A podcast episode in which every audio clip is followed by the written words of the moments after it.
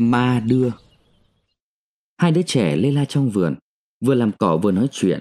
Hai đứa cùng gầy còm cùng đen đủi Tóc mới nuôi chẳng sửa chăm Quần áo rách vá nhiều chỗ và bẩn thỉu.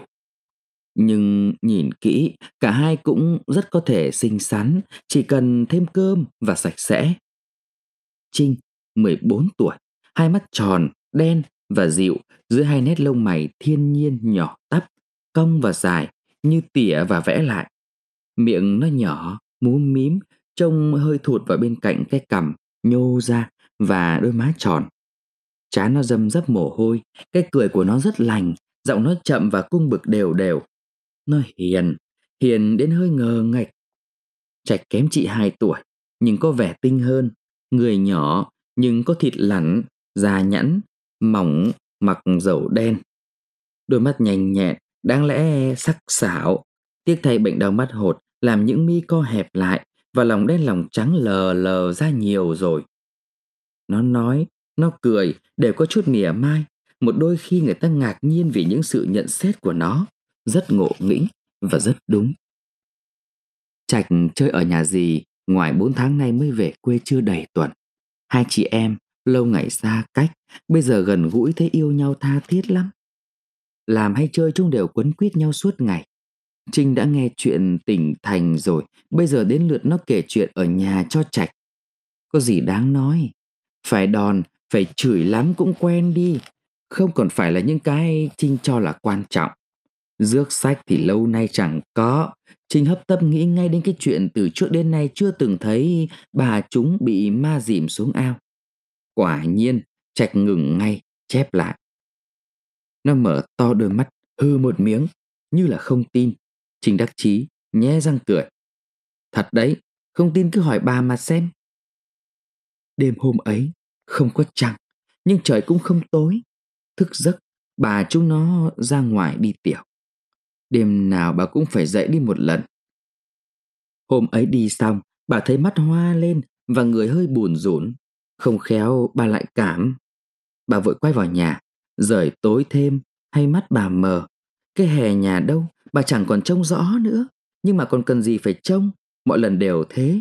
Có lần rời đen như mực bà cứ nhắm mắt lại cũng không nhầm đường. Cái việc ấy thuộc quá rồi. Bà có thể làm như một cái máy. Nhưng chết nỗi, Bà đi mãi mà chưa thấy đầu hè đâu. Bà đưa tay cua ra trước mặt. Ô hay, cái gì tròn, nhẵn. À này cái mấu. Thôi đây là bụi tre. Bà giật mình đến thót một cái, chân trước bà thụt ngay xuống bùn. Học mất, đây là vườn trước. Bà đã đến tận bờ ao nhà bà phó sâm. Sao thế nhỉ? Bà nhớ rõ ràng bà có quay người lại mà sao không dở vào lại đi ra thế này? Bà muốn lộn lại nhưng lúng túng, cứ một bước lại gặp tre, lại thụt một chân xuống nước, không dám đi nữa. Bà ôm chặt lấy một cây tre, mở to mắt ra, cố nhìn. Ở đằng xa, chín mười người cầm đóm, thấp thoáng trên bờ nước, có người cúi xuống, tay họ cắp giá, có lẽ họ đi sóc gạo. Quay, nhà bà Phó Sâm có công việc gì mà đi sóc gạo sớm thế, mà lại nhiều người thế, chó bốn bên đổ xô vào, sao lên, Chết thật, ở nhà bà chúng nó ngủ sao mà mệt thế, ra trộm chó vào, nó dỡ nhà đi cũng không biết. Bà cất tiếng gọi Trinh, nó ngủ say. Bà gọi Kính, cũng không thừa. Bà gọi Đạt, rồi bà gọi Khiết. Gọi lâu lắm, lần lượt gọi tên cả nhà. Chó xung quanh rú cả lên, ở nhà vẫn không ai nghe thấy. Ngủ gì mà như chết vậy? Hàng xóm nghe thấy cả. Có người ở rất xa cũng nghe thấy, có tiếng gọi rất lâu. Họ thức dậy lắng tai nghe. Tiếng gì lạ quá. Lúc run run, lúc ú ớ, có lúc chu lên như tiếng thú mà nghe sợ. Anh Luân, nhà gần đấy, thấy khang khác, chạy ra nghe ngóng. Và khi đã chắc chắn người ta gọi nhà bà Lý, liền gọi hộ. Anh mới gọi hai ba tiếng trong nhà đã thưa. Trinh và Khít đốt đèn chạy ra, trông thấy bà chúng đứng tận dưới về ao nhà ông tránh hội.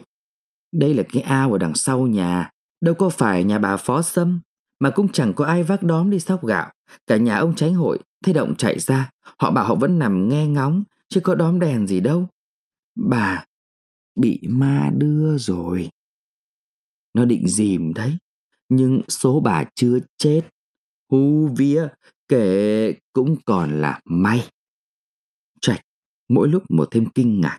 Nó lo lắng bảo chị. Thế ra vườn nhà mình cũng có ma hả chị? Trinh làm ra vẻ thành thạo. Chỗ nào mà chẳng có ma. Ngày xưa nó cũng đã trục dìm bà tránh hội. Chỉ có một ly nữa thôi là chết rồi đấy. Thế hả chị? Ừ, mà cũng vừa chập tối đấy thôi. Bà ấy cắp cái giá gạo, xách nồi ra ao, sóc gạo rửa nồi xong. Bà đặt cái giá gạo lên trên miệng nồi định rửa tay một cái rồi về. Tự nhiên cái nồi quay lòng lóc. Vừa quay, vừa ra xa. Bà đưa tay với, nó buột đi mất. Sợ hãi bà vội vàng sắn quần lội xuống đuổi theo. Nó xa hơn, bà đuổi mãi. Nó cứ cách tay bà độ một gang, nhưng bà không sao với kịp. Nó cứ quay tít mãi mà đã ra đến gần giữa ao. Nước lên đến cổ, bà tránh vẫn còn đuổi mãi. May lúc ấy người nhà rông thấy, người ta nhảy bổ xuống, ba người mới kéo được bà lên. Bà mê man cứ nhất định đòi vớt nồi. Chậm một phút nữa là bà chết. Trạch lẻ lưỡi, mắt sợ hãi, lắc lắc cái đầu. Ghê quá nhỉ, nghĩ mà lại lo. Việc chó gì mà lo, số mình chưa chết thì bố nó cũng không làm gì nổi. Có điều, nó chỉ trêu ghẹo mình thế thôi. Tháng trước bà nấu một nồi năm canh bánh đa. Nó lẻn vào ăn lúc nào chả biết. Thế là lúc mình ăn, cá thì vừa nhũn vừa tanh, bánh thì giãn ra như là canh cá thiêu ấy. Thế mà chỉ vừa múc ra có một lúc, chỉ độ ăn dập bã dầu, chứ có biết để lâu là cái gì đâu. Trạch cứ ngớ người ra. Trinh nuốt bọt, cười, nhìn em Trạch hỏi. Cái gì thế chị? Nói đến canh bánh đa mà thèm quá. Trạch cũng thấy mồm dần dần đầy nước dãi. Chúng nhịn đói từ trưa hôm qua đến giờ. Rời làm đói kém, nhà nào cũng thế. Trưa nay một lùm lùm bát đợi đến trưa mai mới lại được một bát lùm lùm. Trạch, ba tháng ở nhà gì cứ mỗi ngày ba bữa, ăn đến tròn cái bụng. Bây giờ đói quá, càng đói nó càng thương chị. Chị nó chưa được ăn no bao giờ. Nhưng thương hại thế thôi, chứ biết làm sao. Bà thì già, mẹ thì túng, chúng nó còn lau nhau, chị biết ăn không biết làm, đào đâu ra tiền mà ăn no. Nó bảo chị, thôi, chúng ta cố làm xong chỗ này đi, đến trưa rồi ăn cơm. Trinh an phận, phải đấy, bây giờ mà ước canh bánh đa thì có mà trèo mõm. Rồi nó cúi xuống, loay hoay, dãy cỏ. Nhưng cái thèm ăn chưa chịu rời khỏi óc, nó lại bảo, hãy ước một tấm bánh đa thật giòn mà nhai cho sướng mồm. Trạch nghĩ ngợi một thoáng rồi bảo, thế thì được.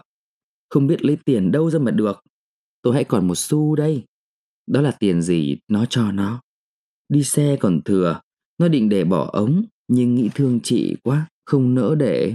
Nó bàn với chị, ta đi chợ hàng mua tấm bánh đa, chị em mình ăn chơi. Trinh cảm động, một xu đối với nó thật to tát, nếu nó có, nó chỉ đùm thật kỹ, chẳng chịu bỏ ra bao giờ. Nó biết Trạch cũng quý tiền ngang với nó. Trạch có muốn đãi chị mới chịu bỏ đồng xu ra. Nó không muốn phá hại em như thế ấy. Thôi, Trạch ạ, à, đừng ăn nữa hoài tiền, để dành rồi tiêu gì thì tiêu, bây giờ cũng gần giờ cơm rồi. Không, tôi đói lắm, không làm được nữa. Cố mà nhịn cho quen em ạ. Tội gì có tiền mà nhịn, rõ là người rời đầy. Ta đi nào. Nói rồi nó đi ngay, Trinh khoác cái rổ xề lên vai, chạy theo em. Nó cẩn thận thế để nếu có gặp bà hay mẹ hỏi thì sẽ nói đi hót rác. Nhưng chẳng ai trông thấy chúng.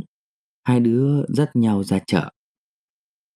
Trời nắng chói, cây cối đứng im như bằng sắt, lá hơi rũ xuống, tựa nắng quá mà mềm ra. Trinh và Trạch thấy đường làng vắng ngắt, bóng chúng nó đã thu gọn vào dưới chân. Chưa rồi đấy, chả biết người bán hàng có còn đấy không? Trinh bảo Trạch, hàng hết người rồi em ạ, thì cứ lại. Trông kia kìa, có con ma nào ngồi ở đó đâu, thì cứ lại. Ngộ, họ ngồi trong quán. Họ ngồi đấy bán cho ma nào, vào lúc này người ta đang ăn cơm rồi. Thì cứ lại, đã đi đến đây rồi còn mấy bước nữa sao lại về? Lại thì lại, nhưng cũng bằng công toi. Công toi thì công toi. Chúng đi thẳng ngay vào quán. Sắp bước vào, Trạch bỗng hoàng hốt quay ra. Nó thấy một con trâu đen, to, dữ dội, sừng cong và nhọn hoắt, sộc ra đuổi nó. Trinh chẳng trông thấy gì, nhưng thấy em chạy thì cũng chạy theo. Chúng dắt díu nhau cùng chạy. Những người gặp chúng kể lại rằng chúng chỉ dạo bước chứ không phải chạy. Chạy một lúc thì chúng quên hẳn con trâu, quên cả việc đi mua bánh đa ăn cho đỡ đói. Mà chúng cũng không đói nữa. Trông thấy người nhẹ nhõm, lòng vui vui. Trung định đi đâu, Trung không biết. Mà cũng không biết con đường đang đi là đường nào. Cảnh hai bên khoáng đãng, tươi đẹp. Những đồng lúa bát ngát, dài màu xanh non. Đến tận chân trời. Một vài cái ao, nước lấp lánh dưới những tia nắng đẹp. Một xóm rất nhiều nhà gạch, san sát như ngoài phố. Một cái đền, đầu mái cong, trọng thủng đám lá si, một cái cầu gỗ, là một cái đền như cái trước, một xóm nhà gạch như xóm trước, rồi ao, rồi ruộng, rồi xóm nhà gạch, một cái đèn, một cái cầu gỗ nữa. Cảnh không thay đổi mấy, quanh quẩn chỉ mấy thứ đó, nhưng chúng đi không biết chán. Bỗng trình níu em, đứng dừng lại trên một bờ cái lạch, nước trong veo. Tôm tép nhiều quá, lúc nhúc, giá lấy rổ trao cũng được vài ba bát.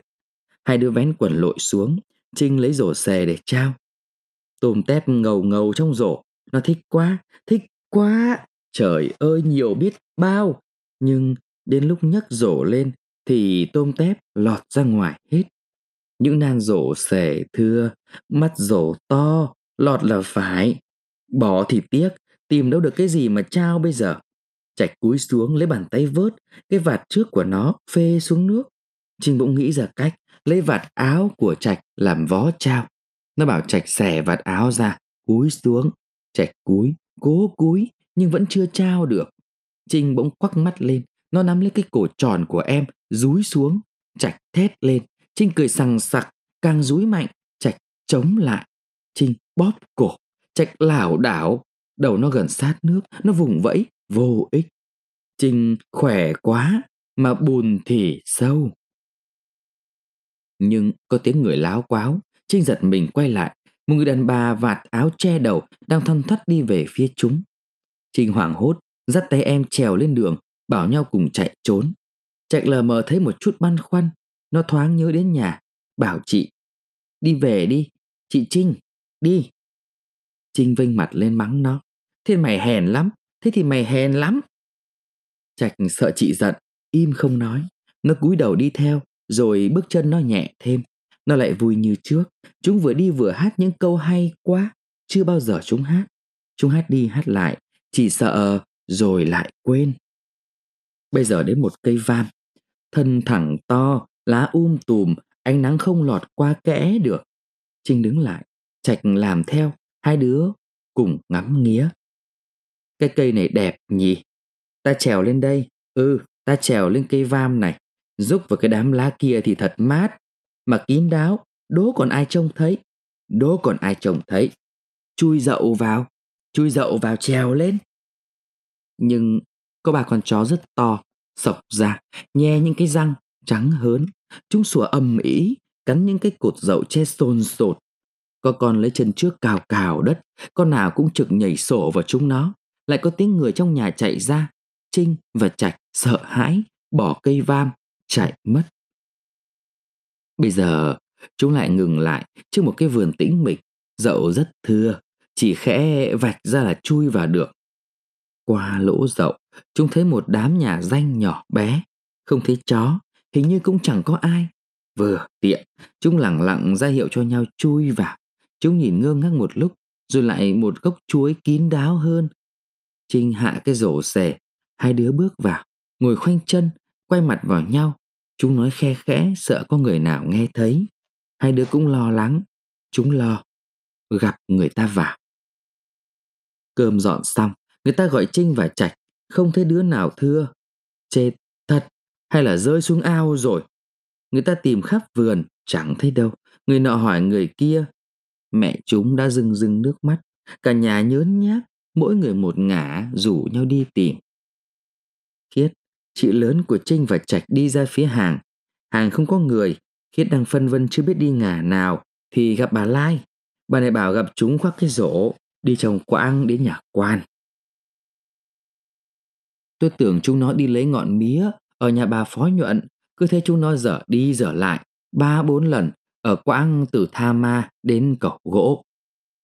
Khiết chạy một mạch đến nhà bà phó nhuận, im ắng cả. Không ngừng, bà ta khóa cửa đi đâu rồi? Khiết gọi, Khiết mới gọi có một tiếng đã thấy trong vườn lắc rắc. Con chó chạy ra cắn trộm. Khiết cúi xuống phòng bị, nhưng không. Khiết thoáng thấy hai đứa trẻ chạy về phía sau. Một đứa cầm rổ xe úp lên đầu. Đích là chúng nó. Chúng nó vào làm gì đấy? Bà Phó Nhuận đang bế con, thiêu thiêu ngủ, mơ màng như có tiếng ai gọi ngoài ngõ. Bà vừa mở mắt thì thấy Trinh và Trạch vào. Mắt chúng nó dại hẳn ra, mặt chúng nó xám ngắt. Chắc là chúng phải đòn, trốn vào đây. Trạch chạy nép vào xó nhà, Trinh luống cuống, lại ra ngoài xuống bếp. Nghe Khiết gọi, bà muốn giấu cho hai cháu, không lên tiếng. Không thấy thưa, hít vào, Trạch cuống quyết chạy vù ra. hít đuổi theo, Trạch hoảng hốt ôm trầm lấy cây cau, mắt long lên, hét thật to như sợ đánh. Bà Phó Nhuận nắm tay Khiết lại. Chị tha cho em, đánh mãi nó sợ, thất kinh, lạc đi thì chết. Nào có ai đánh nó? Trạch chạy vào trong bếp, bà Phó Nhuận ái ngại. Tội nghiệp, chúng nó là trẻ con, đè chúng nó qua loa thôi ai lại làm chúng nó thất kinh thế này.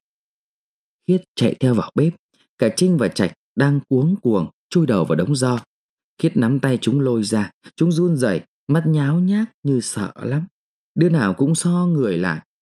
Khiết quát to ba bốn tiếng, chúng dần dần ngây người, đờ mặt ra một lúc. Trạch tỉnh dần, nó bẽn lẽn khe khẽ kêu. Chị Khiết, chúng mày đi đâu đấy? Nó ngơ ngác, không hiểu. Khiết hỏi, chúng mày vào nhà bà Phó làm gì? Nó nhìn bà Phó nhuận khẽ chào. Bà... Sao? Đang làm cỏ chúng mày lại bỏ đi. Trạch ngẩn mặt cố nhớ. Nó lắc đầu. Không khéo, chúng bị ma đưa rồi. Phải đấy, chúng bị ma đưa đấy. Bà Phó Nhuận khẽ nói. VTC nào? VTC nào?